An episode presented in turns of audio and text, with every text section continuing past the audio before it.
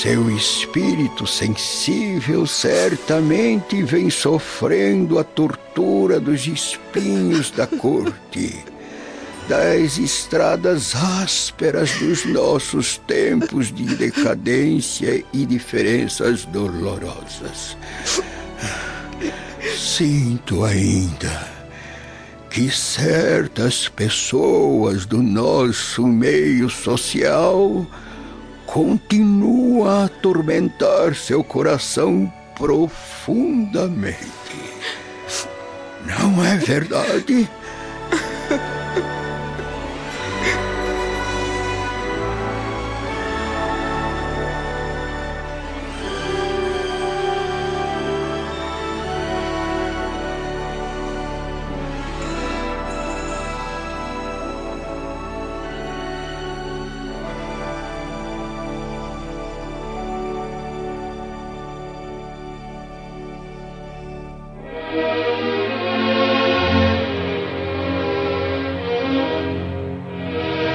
Ainda a sós, Alba Lucínia e Cneio Lúcius prosseguem sua conversa emocionada e sincera. Tem razão, senhor Lúcius. Mas espero que confie em mim, pois dentro da grandeza da nossa tradição familiar, saberei cumprir os deveres de esposa e mãe, acima de tudo. Já ouviu dizer que temos várias vidas terrenas? Como assim, meu pai? Não compreendo. Alguns filósofos mais antigos nos deixaram essas verdades consoladoras. Lutei contra elas desde os estudos da mocidade, fiel aos nossos costumes mais respeitáveis. Porém, a velhice e a enfermidade possuem também as suas grandes virtudes. As experiências humanas me ensinaram que precisamos de várias existências para aprendermos e também para nos purificarmos. Agora que me encontro no limiar do sepulcro, as mais profundas meditações visitam minha mente. A velhice me faz sentir que o espírito não se modifica apenas com as lições ou com as lutas de um século. E a enfermidade me fez reconhecer no corpo uma pobre vestimenta que se desfaz com o tempo. Viveremos após a morte com as nossas impressões mais vivas e mais sinceras. E retornaremos à Terra para continuar as mesmas experiências em favor de nossa evolução espiritual. Desculpe, meu pai, mas ainda não consigo entender a verdadeira essência destas palavras tão confortadoras. Minha filha, apesar da matéria que está se destruindo com a chegada da morte, tem o espírito repleto de energia, disposição e esperança. Sem a certeza da imortalidade, a vida terrestre seria uma comédia estúpida e dolorosa. Mas eu sei que, além do túmulo, outra vida floresce e novas possibilidades irão trazer a verdadeira felicidade ao nosso ser.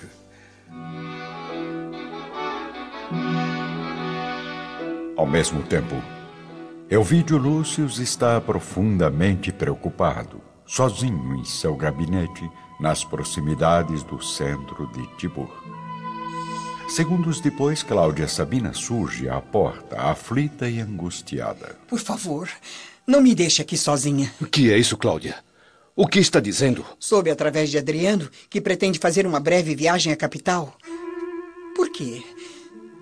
Não me diga que está com saudades da família. Nem bem chegamos a Tibur, meu querido.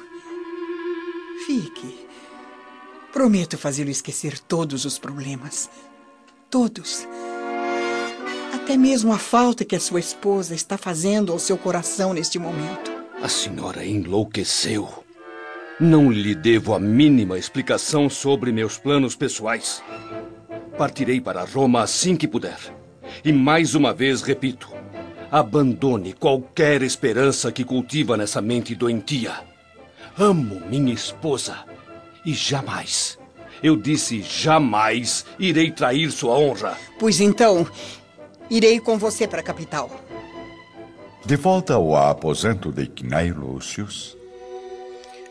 É por isso que aceito suas dores de agora, crendo, porém, que no futuro a providência divina irá nos conceder novas experiências e caminhos novos. Os que hoje nos odeiam ou nos perseguem poderão ser convertidos ao bem com o nosso amor sublime e sincero, Alba.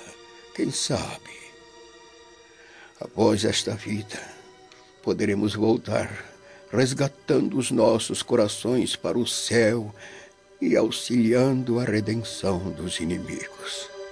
Tenhamos piedade e fé, considerando que o tempo deve ser para nós um patrimônio divino, sem forças para defender os filhos queridos das ciladas e perigos do mundo.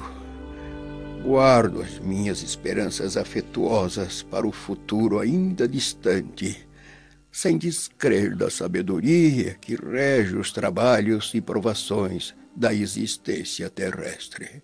O senhor precisa repousar. Não deve fazer mais nenhum esforço. Procure dormir um pouquinho.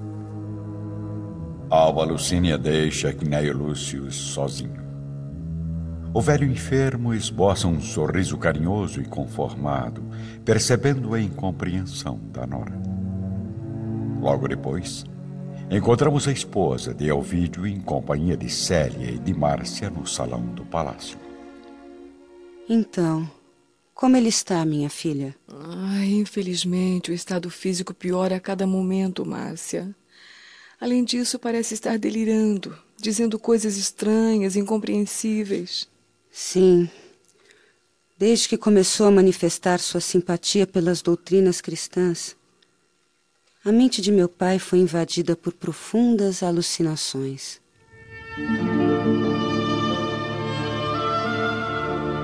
Somente Célia compreende a situação e corre até o quarto do avô a fim de consolá-lo, beijando e abraçando o pobre velhinho doente.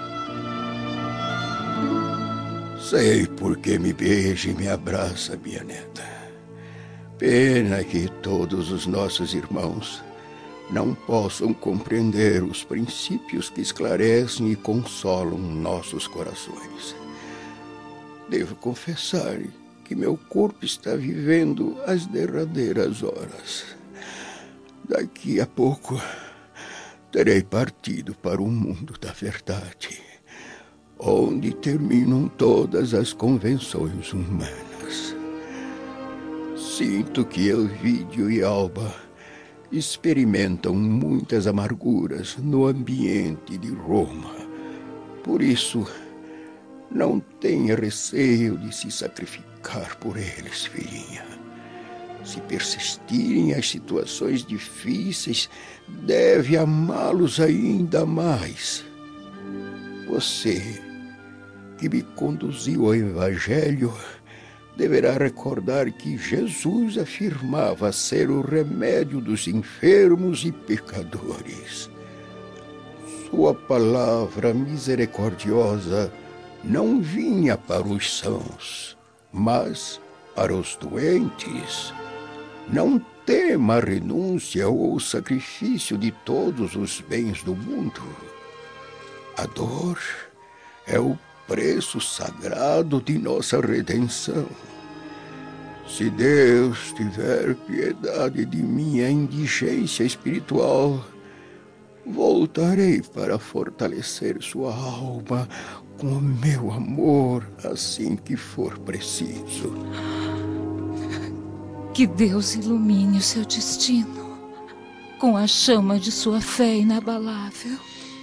Desde ontem, sinto que vou conhecendo uma vida nova e diferente. Ouço vozes que me chamam longe e seres luminosos envolvem meu leito. Presinto que o corpo não tardará a cair na agonia. Mas antes disso, quero dizer que estará sempre no coração do avôzinho, seja onde como for. Célia, todos os meus desejos referentes à vida material estão expressos numa carta que escrevi a Elvídio. Minha consciência de pecador está orando, e sei que Jesus não irá desprezar minhas súplicas.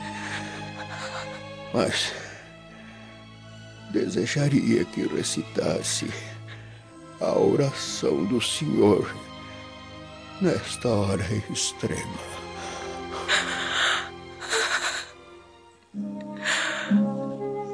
Pai nosso que estás no céu,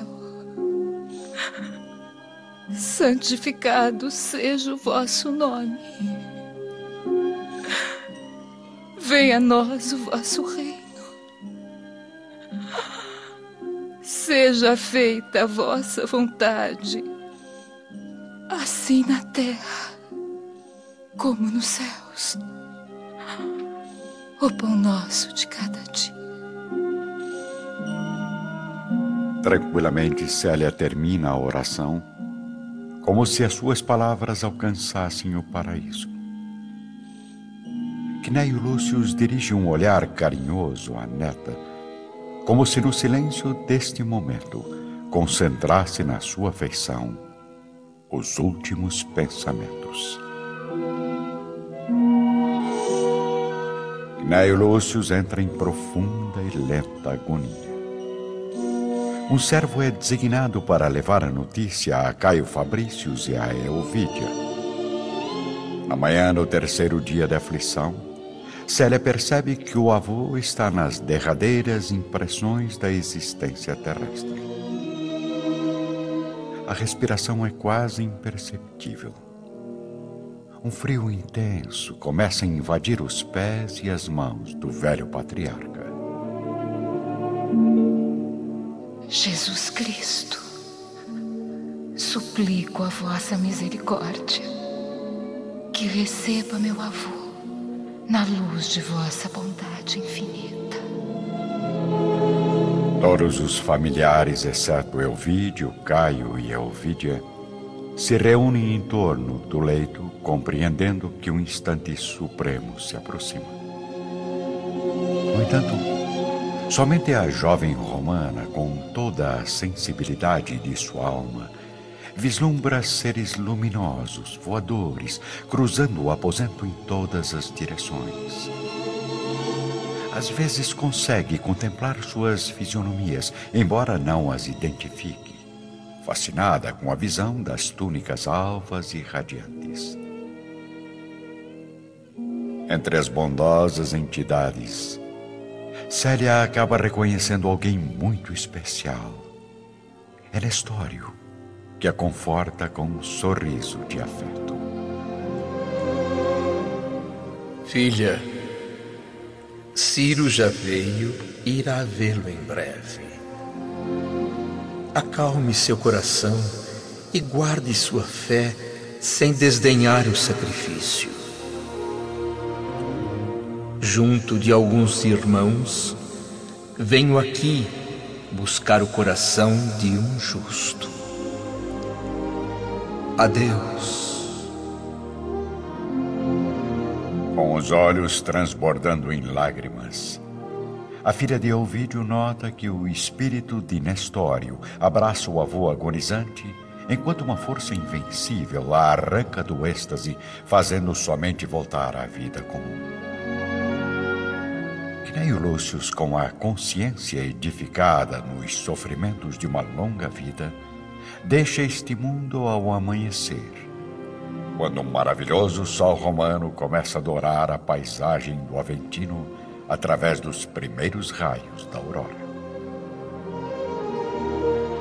Ovidio Lúcius está na região da Beócia quando recebe a notícia do falecimento do pai. Momentos depois, Vamos encontrar o imperador Adriano consolando o amigo em seu gabinete improvisado. Sinto muitíssimo, caro Elvídio. Sem dúvida, o Império perdeu um de seus mais nobres representantes. Respeitemos a vontade dos deuses, imperador. Creio que meu pai recebeu a dádiva dos céus, partindo para o repouso eterno ao lado dos nossos antepassados. É, é, quando... Quando pretende voltar a Roma? Seria inútil partir para a capital a fim de confortar o coração desolado dos meus familiares. Muitos dias já se passaram. E além disso, senhor, não posso abandonar minhas obrigações nas obras de Tibur. Muito bem, meu amigo. Dedique-se ao trabalho. É a melhor maneira de fugir da tristeza que invade seu coração. Partirei ainda hoje para Atenas. Confio na sua competência para levar adiante todos os projetos. Até breve. O imperador Adriano parte com sua comitiva, enquanto Cláudia Sabina, fingindo estar comovida e desolada, entra no gabinete de Ovidio. Ovidio, sinto muito por seu pai. Obrigado. Mas como soube do seu falecimento? Como já disse, sou uma mulher muito bem informada. E infelizmente as notícias que chegam a mim nem sempre são tão boas. Por isso, ofereço desde já os meus pêsames e o meu auxílio, no que for necessário. Boas notícias. Há meses não recebo nenhuma. O que que é isso, meu amigo? Lembre-se de sua esposa incomparável, das filhas maravilhosas, do cargo importante que ocupa no Império. Tenho inúmeras razões para não abrir meu coração à senhora. No entanto, noto agora que é uma criatura sensível. Sim, Ovidio. Afinal, mesmo com os problemas conjugais, também sinto saudades do meu marido que eu não vejo há tanto tempo. Por isso, eu sei o sofrimento que deve estar torturando seu espírito generoso. Tenha paciência, caro Ovidio. Logo voltará aos braços de Alba Lucínia, a mulher que os deuses escolheram para viver ao seu lado, até que a morte o separe. Que os deuses a ouçam, Cláudia. Elvídio saiu um pouco mais confortado com as palavras da esposa do prefeito, que continua no gabinete, arquitetando seus planos vingativos. Ótimo. Primeiro, devo conquistar sua confiança, para depois conquistar o seu amor. Não posso recuar agora. Odeio Alba Lucínia e jamais deixarei de impor a vingança para viver novamente o prazer da minha antiga e única paixão.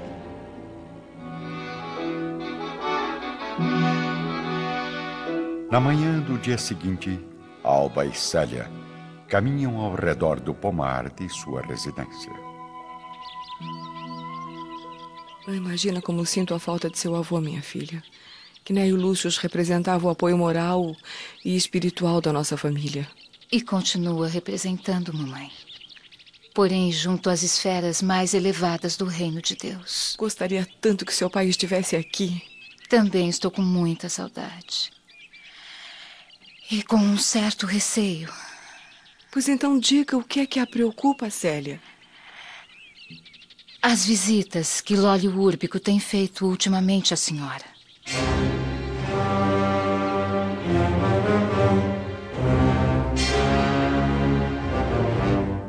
Enquanto isso, vamos acompanhar Cláudia Sabina e Ovidio Lúcius atravessando a praça central de Tibur, conduzidos em uma luxuosa liteira. A última carta que recebi de uma amiga romana revelou um detalhe curioso da vida do meu marido. Detalhe? O prefeito, não sei por qual motivo, faz visitas quase diárias à sua residência. À minha casa? Sim, à sua casa.